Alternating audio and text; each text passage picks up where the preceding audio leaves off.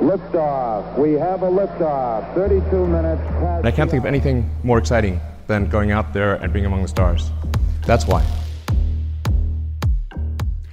Det bliver en historisk dag for rumfarten, når NASA natten til tirsdag hamrer en rumsonde ind i en asteroide med over 20.000 km i timen. Den her kamikaze-mission, den skal vise, om vi i fremtiden kan skubbe til asteroider, som har kurs mod jorden. Du lytter til den nye rumalder på Radio 4, hvor vi ligger ud med at se på NASA's DART-mission, der har et eksplosivt stævnemøde med asteroiden Dimorphos. Vi ser også på en ny satellit, som astronomer frygter vil skinne klarere på nattehimlen end planeten Venus.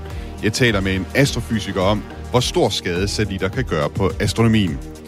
Senere så skal det handle om dansk software, som skal gøre det muligt at hente prøver fra Mars hjem til Jorden, og vi runder udsendelsen af med at undersøge, om NASA rent faktisk kan sende månemissionen Artemis 1 afsted mod, afsted mod månen, efter at missionen er blevet udskudt af to omgange.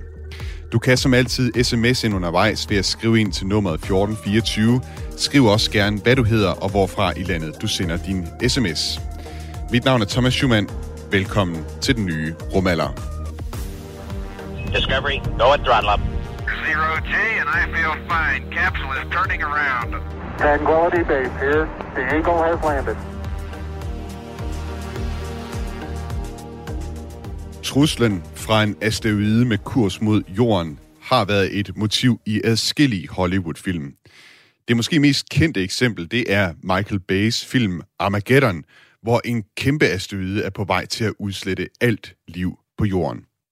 En af mine yndlingsscener fra filmen, det er, hvor USA's præsident holder en rørende tale om, hvordan menneskeheden vil afværge katastrofen. The Bible calls this day Armageddon, the end of all things. And yet, for the first time in the history of the planet, a species has the technology to prevent its own extinction. Ja, når Hollywood kaster sig over sådan et emne, så kan det også komme til at lyde noget useriøst og melodramatisk.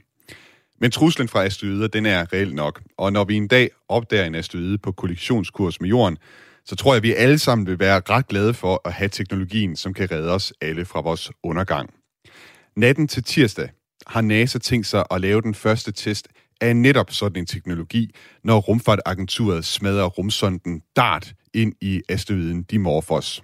Og jeg skal nok senere komme ind på, hvad DART det står for. Tom Stadler, han er forsker hos NASA's afdeling for det, man kalder Planetary Defense, altså forsvaret af planeten. Og han sagde for nylig sådan her om DARTs møde med Dimorphos. a truly historic moment for the entire world. Et i sandhed historisk øjeblik for hele verden, sagde altså Tom Stadler. Line Drube, velkommen til den nye rumalder. Mange tak. Når det handler om øh, forsvaret mod asteroider, så plejer vi at ringe til dig. Du er nemlig Ph.D. på DTU Space, og du har været med i en rådgivende gruppe hos FN, hvor man har siddet og undersøgt øh, truslen fra asteroider. Du har også selv arbejdet på et koncept for en mission, som øh, minder en del om DART, vi skal tale om her. Du kender også øh, Tom Stadler, som vi hørte et klip med her øh, før. Han kalder det en historisk begivenhed, når DART rammer ind i asteroiden Dimorphos. Hvorfor er det historisk, Line Drube? Jamen det er jo fordi, at vi rent faktisk for første gang kan prøve, som de sagde i Armageddon-filmen, at redde os selv.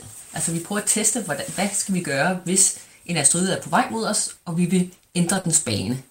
Øh, så, så selvfølgelig den her Didymos, den er ikke på vej mod jorden heldigvis, men det er det teknologi, som man har brug for, hvis en asteroide var på vej mod jorden. Den her mission, det kan altså med andre ord være med til at redde os alle sammen. Er det sådan, man skal forstå det, hvis vi skulle opdage en asteroide, der er på vej mod os? Så er det her ligesom et første skridt. Ja, det er i hvert fald første skridt, men det her det er til en mission til ikke de der kæmpe asteroider, så som den, man snakker om i Armageddon, som var 700 km bred. Eller, altså der vil den her teknologi ikke virke på den. Mm-hmm. Øh, men de mindre, som der er langt større sandsynlighed for, at vi bliver ramt af, det er mere sådan nogle, som den her teknologi kan bruges til. Risikoen for, at øh, vi bliver udsat for sådan en asteroide, der har, har kurs mod os, hvor, hvor, øh, og som kan udslette øh, livet her på jorden, hvor stor er den? Øh, jamen, det jo afhænger af størrelsen. Fordi at der er rigtig mange af de helt små. Altså hvis du tager for eksempel øh, 10 meter størrelse asteroider, så kan der være i de her nærjords asteroider, altså dem, der nu kommer nogenlunde tæt på jorden, der er der 100 millioner af dem. Altså, mens hvis du så tager nogen, der er større, så er der så tager over 1 kilometer, altså dem, der vil have globale effekt, hvis det rammer jorden, så vil det være, jeg tror det er under 1000, altså. Og dem har man observeret de fleste af, så altså, vi er faktisk ikke rigtig så mange, meget bange for de helt store asteroider, mm. fordi dem har man nogenlunde styr på, hvor de er. DART-missionen, det står altså, altså det her DART, det står for Double Asteroid Redirection Test, og grunden til, at det hedder Double Asteroid, altså dobbelt asteroide, det er simpelthen fordi, at asteroiden Dimorphos, som DART skal ramme ind i, det er en lille asteroide på cirka 160 meter i diameter, som er i kredsløb om en større asteroide, der hedder Didymos, en øh, asteroide, der er uh, cirka 100, 708, 780 meter stor. Så altså en lille asteroide, der flyver rundt om en større asteroide. Og DART vil altså ramme, øh, ramme Dimorphos med 6,1 km i sekundet, eller hvad der svarer til 21.960 km i timen. Nancy Chabot, hun er koordination, koordinationsleder på DART-missionen ved Johns Hopkins Universitets Applied Physics Laboratory. Og hun var for nylig med i en pressekonference, hvor hun blandt andet talte om, hvordan DART har tænkt sig at ramme sit mål. The DART spacecraft autonomously uses images from the camera on board to identify Didymos and Dimorphos and then autonomously fires thrusters to ensure that the spacecraft stays on an intercept course with Dimorphos throughout this entire encounter. Um, these algorithms are kind of the one of the main technologies being demonstrated by DART, uh, developed by the DART team at APL. These are called SmartNav, this autonomous navigation that uses these images in order to ensure that you can target a small asteroid in space accurately. And this is one of the main challenges. Nancy Chabot, hun siger altså her, DART bliver ikke styret fra jorden, den bruger selv billeder fra dens kamera til at identificere Didymos og Dimorphos, og så skal den selv justere sin kurs undervejs, så den rammer Dimorphos. Algoritmerne bag det her er nøgne, nøgleteknologier, som øh, altså NASA tester med DART. Det er en af de store udfordringer i forbindelse med missionen her. Line Drube, hvor svært er det at ramme en 160 meter stor asteroide med tæt på 22.000 km i timen? Ja, det, det er jo det sværeste overhovedet ved den her type missioner, dem der hedder Kinetic Impactor, Altså den her måde at, at ændre banen på, hvor man skal komme ind med så høj en hastighed, som er overhovedet muligt, og så stor en masse, øh, og så ramme en asteroide. Så er hovedproblemet at ramme den. Øh, men det, de ligger sig op af, det er faktisk mange års øh, programmering eller algoritme øh, development, eller øh, ud fra militæret. Det er faktisk missil. Altså det er det, det man bruger, det er bare missilteknologi her, som de så har videreudviklet, så det passer til en asteroide. Men det er det, det kommer fra. Det er, det er simpelthen militæret, noget det kommer meget, fra. meget hurtigt. Ja, hold op. ja, ja, det er, som de så har videreudviklet til at kunne passe til en prik på himlen med øh, i en sort baggrund. Mm. Men altså det, det der er interessant, det er, det der først vil den bare sø, altså gå efter selve Didymos-systemet, altså hovedasteroiden og Dimorphos øh, månen, og så når den kommer rigtig tæt på, så kan den adskille de to, og så skal den ramme den her lille bitte asteroide på 150 meter. Det er jo altså det er virkelig vildt, at den, den vil kunne det. Og der er også nogen, der frygter, at den måske misser, men øh, så det, det må vi se. Det bliver spændende. Men jeg tror, at der er større sandsynlighed for, at man rammer. Altså. På øh, vegne af alt liv her på jorden, så tænker jeg, at vi kan krydse fingre for, at øh, DART altså rammer øh, af støden. Øh, Nancy Chabot, hun øh, sagde også, at NASA vil vise de billeder, som DART øh, tager på vej ind mod Dimorphos. De, de billeder vil NASA vise live lige op til, at DART rammer Dimorphos. You're going to see Didymos and Dimorphos starting off as little points of light, and then they're going to get larger and larger and larger in those images that are coming back until Dimorphos, the target asteroid, fills the entire field of view. You see out the asteroid surface in great detail, and then the images end. It's really going to be a definitive sort of look at the final moments of the DART spacecraft, and I really encourage everyone to turn into that live broadcast in order to you know, see this historic moment as we demonstrate this first test for asteroid deflection.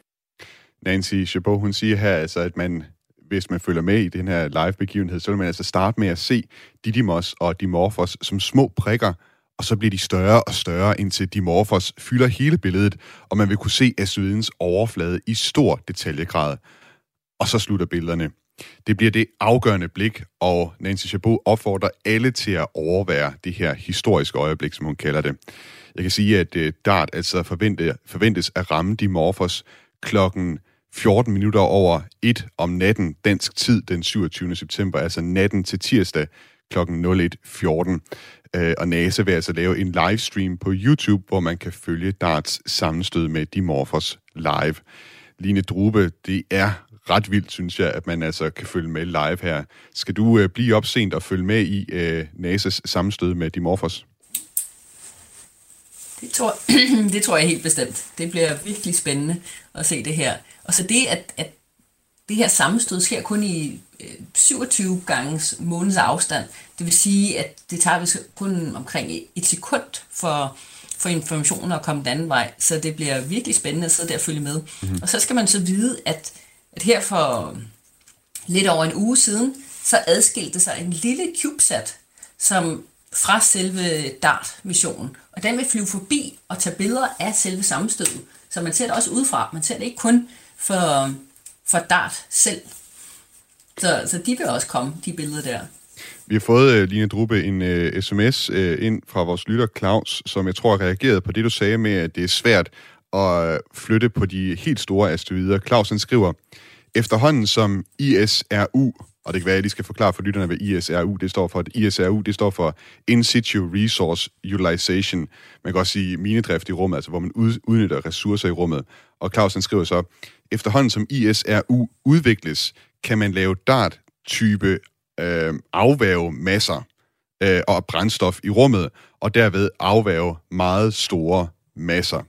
Jeg tror, det Claus er inde på her, det er, at man altså ude i fremtiden, hvis man er i stand til at lave brændstof og måske større rumsonder ude i rummet, så vil man måske også kunne være i stand til at fjerne de øh, store asteroider. Hvad tænker du om det, Line Drube? Det synes jeg er en meget interessant idé. Øh, det, at man skulle sende et rumskib ud, holde fast i en, en lille asteroide, og så ved brændstof, man har udviklet fra asteroiden, så bruge den masse til at skyde mod en anden asteroide. Altså det vil kræve rigtig meget brændstof at kunne flytte på en, en stor masse som en asteroide. Men øh, det var da i hvert fald en idé. Når øh, NASA nu her øh, natten til tirsdag regner med at ramme ind i Dimorphos, hvad er det så, NASA vil holde særligt øje med, når de skal studere effekten af at smadre dart ind i dimorfos? Det, jamen, det, det man er meget interesseret i, det er, at en ting er, hvor meget energi man overfører til, eller hvor meget impulsmoment man overfører til asteroiden, og derfor ændrer dens bane, den banehastighed rundt om hovedasteroiden. Altså det er det, man kan måle, hvis man, hvis måler, hvis man efterfølgende kan ser på perioden af asteroiden, altså den her Dimorphos rundt om Didymos, så kan du se bag hastighedsændringen ved, at perioden vil ændre sig. Og det, man er interesseret i, det er, hvor meget mere øh, får man impulsmoment, har man givet den her asteroide, ud over det, man selv kommer med. Og det er fordi, at når man rammer ind i asteroiden, så vil man lave et krater, og så sende en masse materiale ud. Og det materiale, man sender ud, det øh, giver også en effekt på impulsmoment. Sådan så, at hvis meget materiale bliver sendt ud i en retning, så skubber man asteroiden den anden vej. Og det er det, man kalder enhancement factor. Det er sådan en beta. Det, som er et af de ting, man virkelig gerne vil vide, det er, hvor meget hjælper nedslaget selv med at skubbe endnu mere. Og det, altså man snakker om sådan noget med, at man vil fordoble eller tidoble mængden af altså impulsmomentet, man giver den, ved at materialet bliver skudt af fra overfladen. Nu, man kan sige, det er jo noget som, øh, det er sådan med rumfarten, at, at NASA og ESA jo bruger mange milliarder dollars og euro på at sende missioner til Mars og de andre planeter. Og man kan sige, forskning er jo godt nok, altså udforske Mars og de andre planeter og finde ud af deres historie osv. Men jeg tænker, sådan en mission som DART her, den har jo virkelig et perspektiv til, at vi, kan man sige, redde os alle sammen, øh, så virkelig have en øh, betydning, der handler om liv og død hernede på jorden. Og alligevel så er DART-missionen jo den første af sin slags. Hvorfor har der ikke været lavet øh, andre missioner af den her type noget før? Jamen for det første, så, så kræver det en del forskning, før man var parat til det. Men så er det også det her, de her et, hvad hedder det, events, man kalder high risk, low frequency events.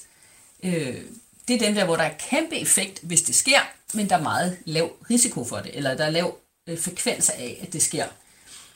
Og, og det er altid svært at få penge til, fordi at man tænker, jamen det kan være, at det overhovedet ikke sker, og så har man spildt pengene. Men, men det er jo, altså man taber næsten lige meget, hvad man gør med sådan noget her, fordi hvis, hvis der kommer en imod en, så spørger alle folk, hvorfor I ikke øget jer mere?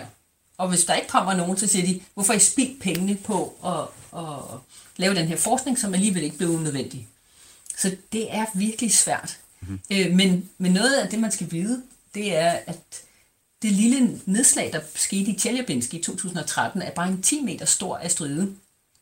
Den kostede en kvart million kroner i skade, på grund af, at alle de her eksplosioner, som var en, øh, en eksplosion op i luften i 30 km højde, den trykbølge, der kom fra det, det smadrede ruder og nogle bygningsvægge og sådan noget i byen. Og altså kom op på skader på en kvart milliard. Mm-hmm. bare, bare på det. Så det, altså, man skal også se det ud fra sådan noget. Altså hvis, hvis man tager fra en, der er på 150 meter, det er jo, man skal huske på volumen, altså massen går jo i øh, radius i tredje, så, så der, der er virkelig kæmpe forskel på en 10 meter og en 150 meter. Hvor, hvor, så ja, jeg tænkte der var på, faktisk en, der, der jeg hørte et andet. Ja. Undskyld, Line Drup, jeg tænkte på, hvor godt, hvor godt er vi egentlig forberedt øh, imod truslen mod asteroider, vil du mene? Altså det her vil være et stort skridt fremad. Nu må vi se, hvor godt det, det virker, om vi rammer asteroiden, om... Øh, øh, altså alt det her, det, det bliver spændende. Om det her virker, så har vi i hvert fald et skridt fremad. Men det man også skal vide, det er, at asteroider er meget forskellige. Det her, det er det, man regner med er en rubble pile, altså sådan en grusbunke, fordi den har været stødt sammen tidligere. Altså man forestiller sig en asteroide, der er ramt sammen, og så en masse materiale øh, er, er kommet fra den, og så lige så stille samlet sig sammen. Det er sådan en grusbunke, og de er lidt sværere, end hvis man har en klump, en fast klump. Så derfor er det, er det vigtigt at prøve den her, som man tror, der er flest af. Line Drube, tak fordi du øh, var med i den nye rumalder i dag. Ja, selv tak. Altså Ph.D. på DTU Space med ekspertise inden for asteroider og afværgelsen af asteroider. Liftoff, the final liftoff of Atlantis on the shoulders of the space shuttle. America will continue the dream. Four, three, two, one, ignition, and liftoff of Falcon 9. Go Blue Walker 3, go Starlink. SpaceX er for tiden travlt beskæftiget med at sende internetsatellitterne Starlink i rummet.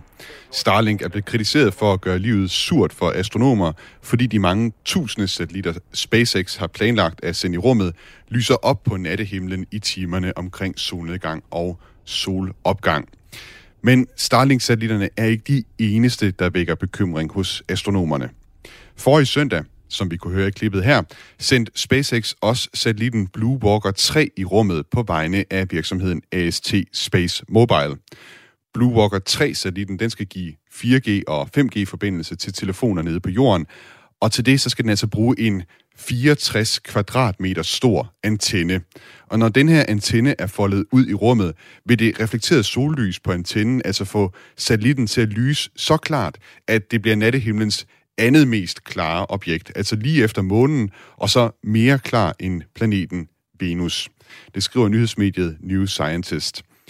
Louise Dyrgaard Nielsen, velkommen til den nye rumalder. Hej Thomas, mange tak for at have mig.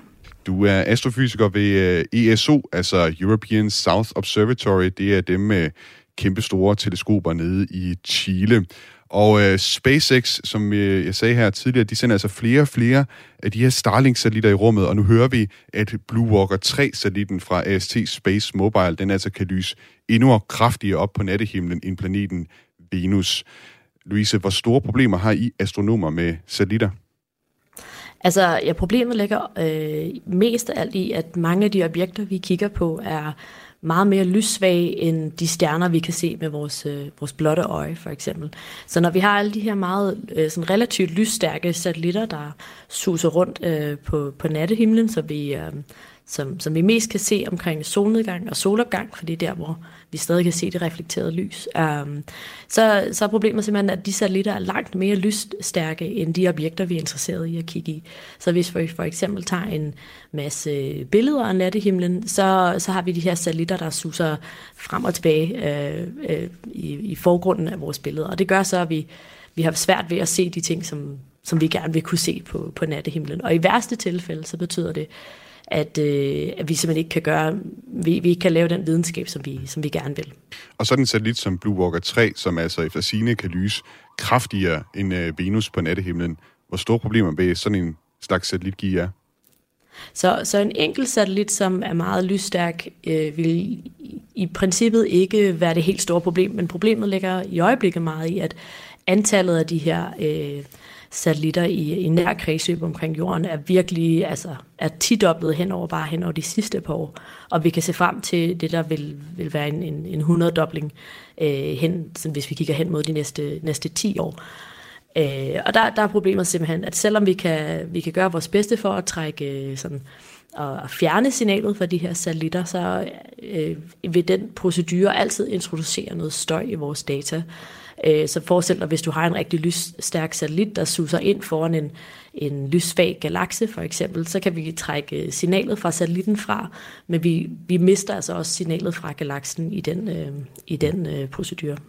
Jeg ville gerne have lavet et interview med AST Space Mobile, altså den virksomhed, der står bag Blue Walker 3-satellitten, for at høre, hvad de har at sige til det, men de er desværre ikke øh, vendt tilbage på den mail, jeg sendte til dem. Øh, Louise, bliver der gjort noget ved det problem, som øh, den udfordring, som I står overfor her?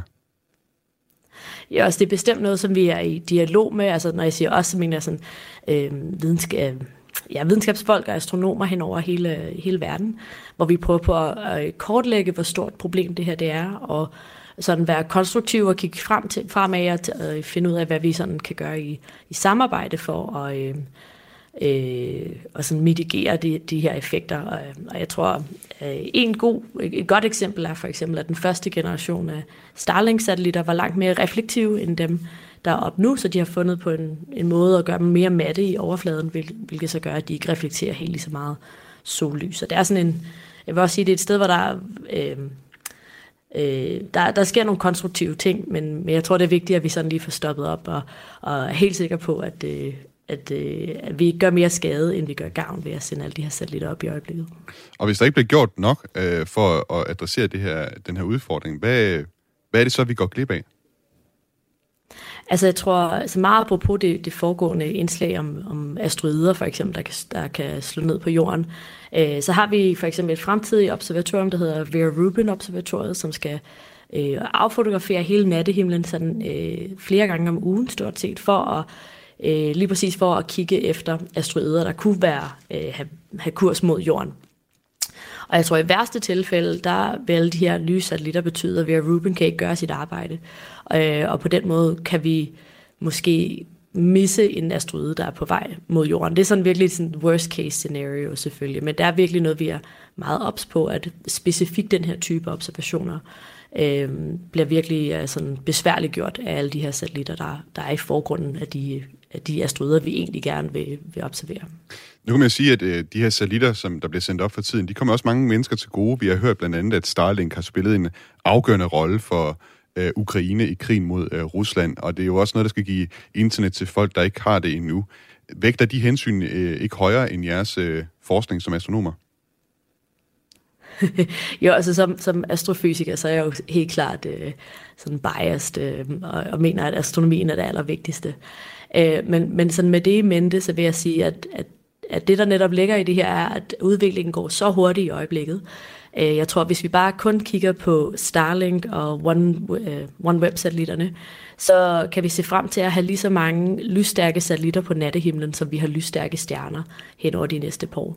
Øh, og, og der tror jeg, det er meget vigtigt, at vi som menneskehed sådan lige stopper op og siger, øh, om, lige tjekker, om det er egentlig det, vi gerne vil. Øh, sådan så det her det ikke er et race, der bare bliver kørt af nogle mm. meget store firmaer, men, men vi også sådan lige får, for, for vores politikere mm. på banen og er sikre på, at vi ikke, øh, vi ikke gør mere skade end gavn med alle de her satellitter. Louise Dyrgaard Nielsen, tak fordi du vil være med i den nye rumalder i dag, altså astrofysiker ved ESO. Om lidt så skal vi se på, hvordan dansk software skal spille en afgørende rolle for NASA's og ESA's planer om at hente prøver fra den røde planet hjem til jorden. Og vi skal også senere tale om Artemis 1 og om den kan blive sendt op i næste uge. Det er efter et nyhedsoverblik her på Radio 4. Tranquility Base here. The Eagle has landed. I believe our future depends powerfully on how well we understand this cosmos in which we float like a mote of dust in the morning sky. Den hellige gral i udforskningen af Mars er at få prøver fra den røde planet hjem til Jorden, så forskere kan undersøge Mars' jord og klipper i avancerede laboratorier.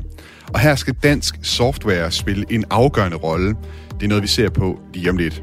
Senere så prøver vi at blive klogere på, om det vil lykkes NASA tredje gang at sende Artemis 1-missionen afsted, som altså skal sende en rumkapsel ud til månen og tilbage til jorden igen. I kan som altid sms ind ved at skrive ind til nummer 1424. Det har nogle af jer gjort allerede. Jeg vil lige prøve at læse et par af de sms'er op, som kom ind til os under det, vi dækkede tidligere. Vi har en sms her fra en lytter, der skriver, Dart er et nødvendigt trin for hvorfor kigge efter fare, vi ikke kan gøre noget ved. Men jeg tror nu nok, Dart virker. De værste hurdles er bag den, fik vi altså fra en lytter her. Og så skrev Claus også ind her, det var ham, der skrev ind med ISRU før han kom med en opfølgende sms, hvor han skriver, Interessant og meget kreativ idé at anvende en anden asteroide som afværgemasse. Jeg tænker selv på store metalobjekter bygget i rummet med ISRU. Og en tredje sms, vi har fået her, hvor der står, der er en parallelitet mellem, at telesatellitterne blænder vores udsyn i rummet, ganske som smartphone-zombies laller blinde rundt i trafikken. Tak for alle de sms'er. Man kan altså skrive ind til nummer 1424 med sine spørgsmål og kommentarer, hvis man skulle have det. Mit navn er Thomas Schumann. Velkommen til den nye rumalder. Houston Discovery, go ahead. Discovery, go at throttle up. And Discovery Houston, we've got a good picture of Steve. Roger roll, Discovery.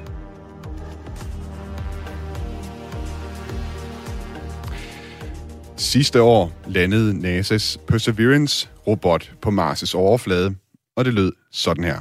Touchdown confirmed. Perseverance safely on the surface of Mars, ready to begin seeking the signs of past life. Det blev startskuddet på NASA's og ESA's mest ambitiøse Mars-mission nogensinde at hente prøver fra Mars hjem til Jorden. Og i den mission, der kommer Danmark faktisk til at spille en markant rolle med software, som skal gøre det muligt at sende Mars-prøverne i rummet. David Arve Klevang Pedersen, velkommen til den nye rumalder. Ja, tak for det. Du er lektor på DTU Space, og så arbejder du blandt andet med Perseverance-robotten og indsamlingen af netop Mars-prøverne, som skal sendes tilbage til Jorden en gang i den kommende fremtid. Og øh, lige kort, så man sige om missionen her, den hedder altså på øh, engelsk Mars Sample Return, og målet det er som sagt at lande prøver på Jorden øh, i 2033, øh, og man kan sige, at missionen den er mildest talt ret kompleks. Der er ret mange skridt fra, at prøverne de altså bliver taget på Mars, til at de lander her på Jorden. Så før vi dykker ned i, hvor præcis det er, dansk teknologi kommer til at spille en rolle i missionen her, så kunne jeg godt tænke mig at høre dig øh, først og fremmest, øh, David, hvorfor det overhovedet er vigtigt at få prøver fra Mars hjem til Jorden. Jamen, det er jo... Øh, altså, vi har jo... Vi har jo hvad skal man sige, designet de instrumenter, vi har til, til Perseverance, øh, så godt vi kan til at lede efter tegn på, på, på, på øh, øh, mikroorganismer. Øh, men de er jo ikke komplette. Øh, og og, man er, øh, og de har også en vis begrænsning. Øh, så, og, og når det er så stort et spørgsmål som hvor, øh, om, om, om det her er fossiler fra organismer, levende organismer, så, så skal man virkelig, virkelig være sikker i sin sag. Øh, og, og, og, og for at kunne være det, bliver man nødt til at have de her prøver Mm. testet på instrumenter her på jorden. Øh, altså ikke bare et instrument, med adskillige instrumenter. Det, det kommer, no, nogle af dem bliver, kommer til at pulverisere de her prøver, og nogle af dem kommer til at skære i den og slibe i den, og, og altså, det, bliver, det, kom, det kommer til at være virkelig, virkelig eftertragt at, at teste på de her øh, jordprøver i årtier frem. Så det handler simpelthen om at prøve at finde ud af, det handler simpelthen om at prøve at finde ud af, om der har været øh, liv på Mars engang. Kan du øh, oprise, David, øh, hvordan de her prøver fra Mars, de skal sendes øh, tilbage til Jorden? Ja, det kan du tro. Altså, øh, Perseverance, som du siger, er godt i gang med at øh, indsamle de her prøver. Vi har en 12 stykker indtil videre, ud af knap 50. Og, øh, og så her faktisk i, til oktober skal det afgøres, hvorvidt vi øh, dumper det første sæt af jordprøver på overfladen af Mars. Øh, det er der lidt kontrovers ved, hvis vi, det, men det kan vi vende tilbage med. Men det, når vi så har dumpet de her prøver. De, de skal dumpes som alle omstændigheder. Det er bare et spørgsmål, hvornår. Øhm, så, så så tanken, at der kommer et andet rumfartøj, et lander, i virkeligheden en landingsplatform, øh, som har nogle dele med sig. Øh, blandt andet en øh, robotarm til at samle de her prøver op med igen. Øh, og dermed det danske bidrag. Og, men den har også to, øh, hvad hedder det, sådan nogle fetch-helikoptere, øh, så sample-helikoptere, som, som baserer sig på Ingenuity-dronen, øh, som flyver op nu. Øh, fordi hvis nu den øh, landingsplatform lander lidt for langt væk fra de her prøver, der ligger på jorden, er efterladt på jorden, øh, så er der brug for at have en, en måde at øh, indfange den på. Øh, og, øh, og det skal de her så anvendes til, hvis det bliver tilfældet. Øh, og det tredje element på den her platform, det er en, en to meter høj raket, øh, som, øh, som den her robotarm kommer til at øh, øh, øh stable den ind i, øh, og en sådan en kanister, og, og lukke låget på den. Øh, og den her raket flyver så hele den her kasse med, med, øh, med øh, omkring de 50 prøver op i orbit omkring Mars. Øh, og så kunne hjælp mig, skal der en tredje mission til, som er fra ESA, øh, hvor, hvor det er en satellit, som så skal øh, indfange de her, den her kasse, eller den her container fra raketten, mens den er i orbit omkring Mars. Øh, det er sådan med den her raket, den har ikke brændstof nok til at flyve hele vejen til jorden og bremse op igen. Øh, så derfor skal den øh, slippe de her jordprøver, mens den er i rummet i orbit om Mars, og så skal den her satellit indfange dem i orbit om Mars. Og så den her satellit vil så have brændstof nok til at komme retur til jorden, og så skal den også, øh, øh, så skal jord, øh, de her prøver også igennem atmosfæren på jorden og lande trygt uden at gå i stykker. Øh, det er sådan i sådan store øh, dele, øh, det kommer til at foregå. Nu nævnte du selv, øh, David, at øh, der, hvor det danske bidrag i den her mission kommer til at være, det er i forhold til robotarmen, som altså skal fiske de her øh, prøver op på Mars' overflade og installere dem i øh, raketten, der skal sende øh, prøverne i rummet. Hvad er det helt præcist, øh, det danske bidrag det går ud på? Jamen, det er en øh, del af, øh, af den pakke, som ESA kommer med til den her landingsplatform. Øh, og, øh, og, øh, og, og derved kommer det, det, det danske bidrag ind igennem ESA. ESA har jo lovet, at øh, de vil gerne bidrage med sådan en robotarm, øh, og jeg mener hvis nok, det er et italiensk konsortie, som er altså internationalt øh, inden for Europa. Og, øh, og, det, og det, som danskerne er ret gode til, det er at lave de her binpicking, øh, som, som er en automatiseringsmanøvre, som kan samle sådan prøver op fra altså et, et virkelig øh, en, en, en blandet kasse af, af de her elementer, og, og, og kan automatisk finde frem til dem, og automatisk samle dem op. Mm. Øh, fordi der er brug for ret god og, og, og, og sikker autonomi på overfladen af Mars, fordi det er svært at gøre at operere tingene med joystick herfra, fordi der er så lang øh, øh, transmissionstid øh, mellem signalerne fra Jorden til Mars, så man har brug for autonomi til at gøre den slags, og, og det er derved danskerne gør så gode. Det er øh, teknologisk institut, øh, som har base i Odense, som står bag den her øh, teknologi.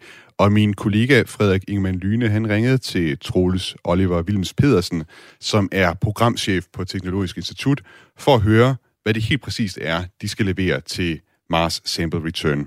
Vi skal lave øh, noget software, som er mere bestemt øh, kommer til at blive brugt til at styre selve armen. Øh, og, med, og med armen, der mener jeg den arm, som, øh, som hedder Sample Transfer Arm, som samler prøverne op øh, og, øh, og placerer dem i den raket, som skal flyve prøverne, eller skal starte rejsen med at flyve prøverne tilbage til jorden.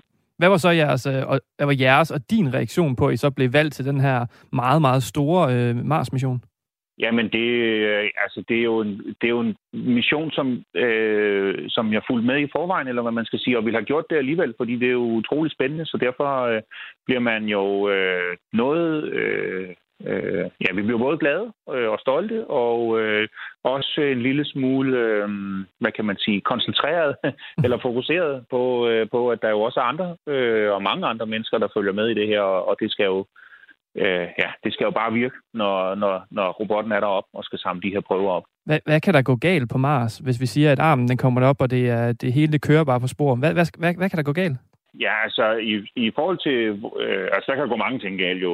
Hvis vi snakker om i forhold til vores software specifikt, så, ja, så, kunne, det, så kunne det jo være noget med, at den, øh, at, øh, at vi kommer til at give armen nogle forkerte informationer om, hvor prøverne er henne, og hvordan den armen skal gribe dem. Øh, så det vil jo være katastrofalt. Det var altså Troels Oliver Wilms Pedersen fra Teknologisk Institut, som havde talt med min kollega Frederik Ingemann Lyne her. David Auer Klevang Pedersen, den her software, hvor afgørende er den for, at missionen den lykkes? Ja, men det er, den er jo, det er lidt skægt med den her mission her, fordi den, er, den har en perlerække af kritiske elementer, som bare skal lykkes, ellers falder det hele på bordet. Øh, altså, øh, og, og det her, det er en af dem. Øh, det, det, det skal være automatisk, øh, og det skal være robust. Øh, det nytter ikke noget, at du har en robotarm, som griber fat i det her og, og griber forkert an øh, og, om, om de her, øh, de her små tuber med, med jordprøver i sig. Øh, altså, den kan jo gribe fat i sig, sådan at øh, forsejlingen måske brydes, eller den kommer til at støde ind i et eller andet forkert, eller den kommer til at låte den forkert ind i den store kasse med, øh, på, på raketten, øh, eller, til, øh, altså, eller forserer det for meget. Altså, der, der, det, det skal være meget nøje. Øh, fordi altså, det, det, øh, det, det skal det simpelthen være, og det skal, selvfølgelig kan man, øh, kan man justere tingene in flight med sådan en øh, robotarm her, og det formoder jeg også, man kommer til at gøre. Øh, men den her perlerække af kritiske ting, dem, dem er der rigtig, rigtig mange af til sådan en mission her. Mange flere, end der normalt er ved en, øh, en almindelig satellitmission. Vi har fået en øh, uh, sms fra vores lytter Anders, som uh, har et spørgsmål til dig, David. Han spørger, Hvordan undgår man, at strålingen og vejret på Mars kontaminerer prøverne? Det er et virkelig godt spørgsmål. Øh, for det første, til, til strålingen, så er det ikke så gralt, fordi at øh, stråling er der ikke så meget af øh, om, omkring Mars. Øh, så det er ikke det værste. Øh, det, det, det værste, vi typisk ser, det er temperaturen, øh, som, er, som varierer cirka 100 grader fra dag til nat. Men det, det er de her prøver jo vant til at, øh, at være under, så, så det, der er der ikke så meget nyt, øh, nyt under solen. Øh, Øh, men forsejlingen skal jo gå holde til det, øh, og, øh, og en af de ting, vi diskuterer altså virkelig meget i øjeblikket på, øh, på, som del af Perseverance, det er, hvorvidt vi skal dumpe de prøver, vi har nu, de her 12 samples, øh, og, så, og så sikre, at vi har en, en øh, hvad skal man sige, en, en, en, en, et arsenal af prøver, som er klar til at blive samlet op. Øh, øh, faren ved det er, at de kommer bare til at ligge der i de næste 5-10 års tid, og bliver sandet til, og så skal man også kunne finde dem igen. Øh, så den her gribemanøvre og, og lokalisering af det, men det skal altså øh, øh, kunne håndtere, at der akkumuleres noget støv øh, på de her prøver. Øh, og det, det er altså lidt svært at forudsige, hvordan det præcis kommer til at fungere, øh, og, og, altså, og, og hvor galt det bliver. Alternativet er, at, øh, at man kører simpelthen rundt med de her prøver om, øh, ombord på Perseverance indtil den dag, hvor den her landingsplatform er klar til at, øh, at, til at øh, tage den med ombord. Øh, risikoen ved det er, at der går også en rum tid, før det sker, altså en 5-10 år, øh, og, øh, øh, og, og risikoen er jo, at Perseverance simpelthen går, at der sker et eller andet med Perseverance, som gør, at vi ikke kan komme frem til øh, til øh, øh, launching-platformen. Øh, det kan jo være, at hjulophænget går i stykker, eller hvis vi kommer til at sidde fast med et eller andet, eller øh, en af de to robotarme, som er på Perseverance til at øh, sådan øh, lokalt håndtere øh, prøverne ombord på Perseverance, er gå i stykker. Det kan, der er mange mekaniske ting, der kan gå galt. Og spørgsmålet er bare, hvad for en er mindst risikabel? Øh, og det, det, det er virkelig et godt spørgsmål, og det, det arbejder jeg så virkelig grundigt på. Og der kommer en afgørelse her øh, inden udgangen af oktober, om, om vi om vi dumper det første øh, prøver eller ej. Der er mange ting ved den her mission, som er første gang, man skal gøre det, og øh, hvor der er mange risici forbundet med det. En af de ting, som jeg ser meget frem til, det er i det her med at lette fra Mars' overflade. Det er noget, man, så vidt jeg ved, aldrig har gjort før, altså øh, tage afsted fra Mars med, med en raket. Øh, hvor mange, øh, altså, og der, der har man jo også sat tid en del, kan man sige, når man har de der prøver ombord, og så skal prøve det. Hvor, hvor, hvor mange risici er der forbundet med det? er utrolig mange. Og øh, det er det, jeg mener, der er en perlerække af, af risikable elementer, og en af dem her, det er, altså dem, der er mest risikable, det er dem, hvor det, der skal ske en af. Og hvis den ene, det ene event mislykkes, så er det gået galt. Øh, og der er launchen fra Mars selvfølgelig et af dem. Øh, bare landingen af den her pla- raketplatform er også en af dem. Går den galt, så er det hele også tabt øh, rendezvous om, øh, i, i orbit om Mars. Hvis det går galt, så er den også øh, tabt. Øh, hvis nu øh, lovemekanismen på den større kanister ikke vil lukke eller ikke vil åbne, eller, øh, om, øh, når den skal, er klar til at skabe sted, den går i stykker, så er det også tabt. Øh, hvis øh, landingen retur til jorden, hvis den forsejling brydes, øh, så er det måske ikke tabt, men det er men man har tabt noget, fordi at man ved ikke, om det blev påvirket af atmosfæren eller landingen. Og, man ved, og vi har også sådan et kodex, der hedder, at, øh, der kaldes Planetary Protection, at der, der hedder sig, at øh, man må ikke bringe noget vira med til andre levende organismer, eller tilbage til jorden. Øh, og når vi nu øh, tager noget materiale med fra Mars øh, til jorden, øh, så skal vi være sikre på, at det ikke har noget, øh, det ikke kan, kan smitte nogen her, øh, den, øh, den eksisterende befolkning her på jorden. Øh, så, så, så forsejlingen af de her prøver skal altså være intakt, når, man, når de kommer her til jorden. Så det er sådan nogle elementer, som det der er sådan one-offs, øh, altså øh, enkelstående elementer, som er virkelig høj risiko, og det er dem, man fokuserer allermest på. Og der er raketten selvfølgelig en af dem. David Auklevang Pedersen, mange tak, fordi du være med i den nye rumalder i dag. Selv tak. Altså lektor på DTU Space og en af dem, der sidder til dagligt og arbejder med Perseverance-missionen. Houston, contact with a test. One, two, three, four, one, two, three, four, five, five, four, three, two, one. End of test. Tredje gang skulle være lykkens gang, sådan lyder ordsproget i hvert fald, og i næste uge der får NASA mulighed for at afprøve, om det holder. NASA vil nemlig gøre endnu et forsøg på at sende Artemis 1-missionen afsted mod månen. Artemis 1 det er en ubemandet test af raketten Space Launch System og rumkapslen Orion, som en dag skal sende mennesker til månen. Og Artemis 1 skulle egentlig være sendt afsted allerede i slutningen af sidste måned, men blev altså forsinket af to omgange på grund af problemer med temperaturen i en af motorerne og så læk af brint.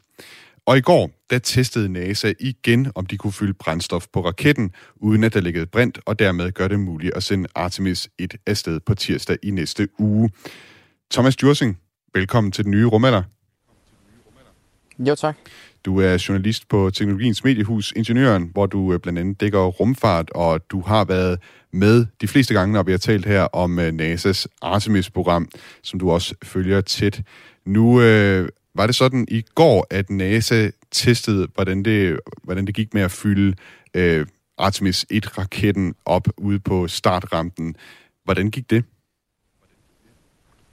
Ja, men altså, øh, det, det, det gik øh, godt og dårligt. NASA betegner det selv som succes, og det, det er det også på den måde. Havde det nu været en opsendelse, så havde de sådan set godt kunne trykke på knappen og sende den afsted. Når jeg så siger, at det er både og, så er det fordi, at de havde også to brintlækager. Dels havde de en helt ny brintlækage et nyt sted, og så havde de en, en, en, en gammel brintlækage, som man så må sige, altså en lækage, som var i samme område, hvor de faktisk har skiftet en pakning. Så, men ingen af dem var så kritiske, at de ikke kunne fortsætte med optankningen. Så det lykkedes dem sådan set at tanke raketten fuldt op, og egentlig være klar til at, til at sende afsted.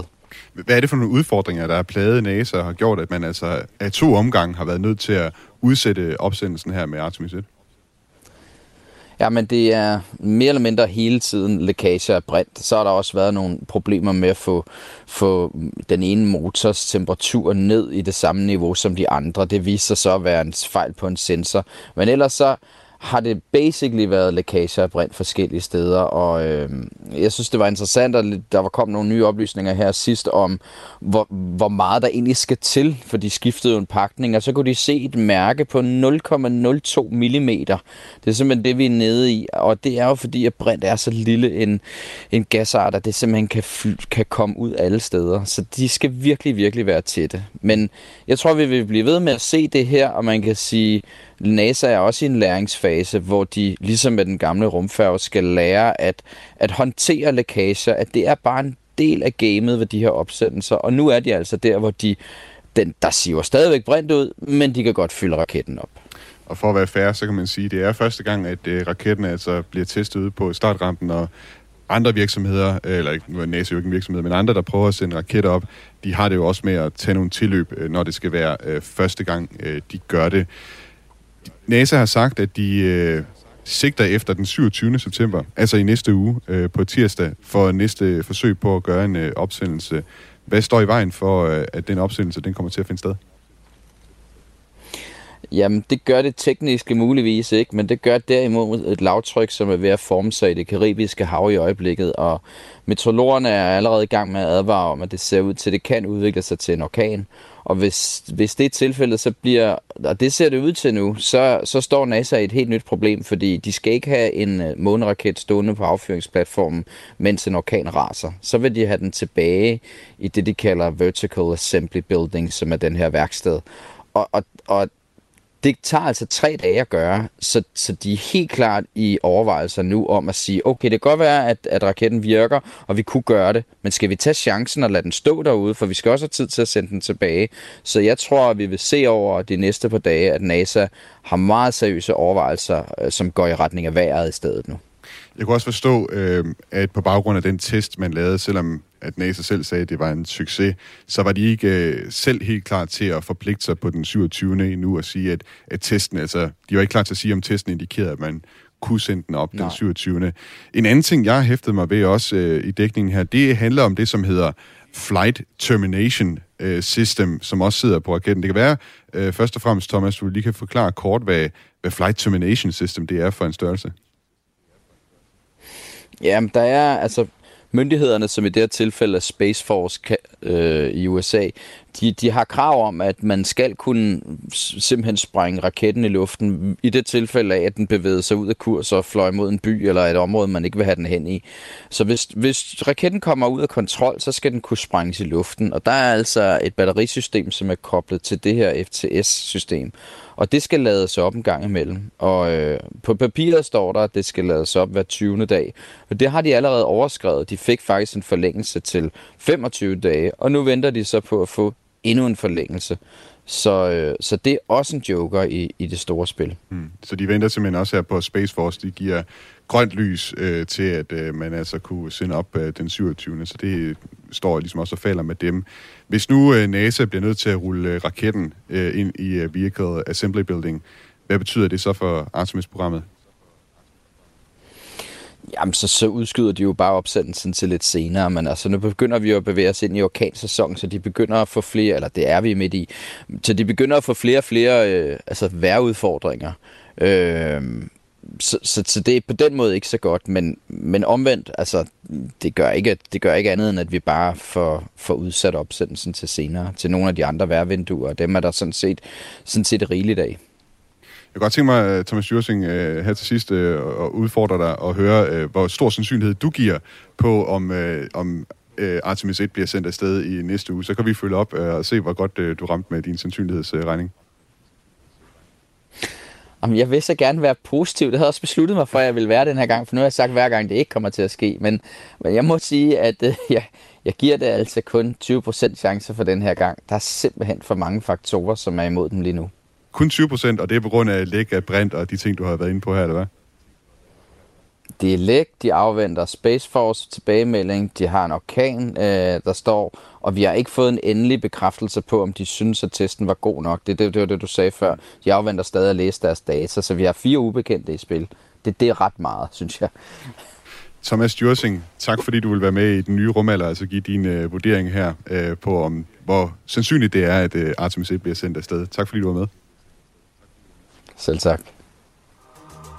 Okay, Houston, as I stand out here in the wonders of the unknown at Hadley, I try to realize there's a fundamental truth to our nature. Man must explore.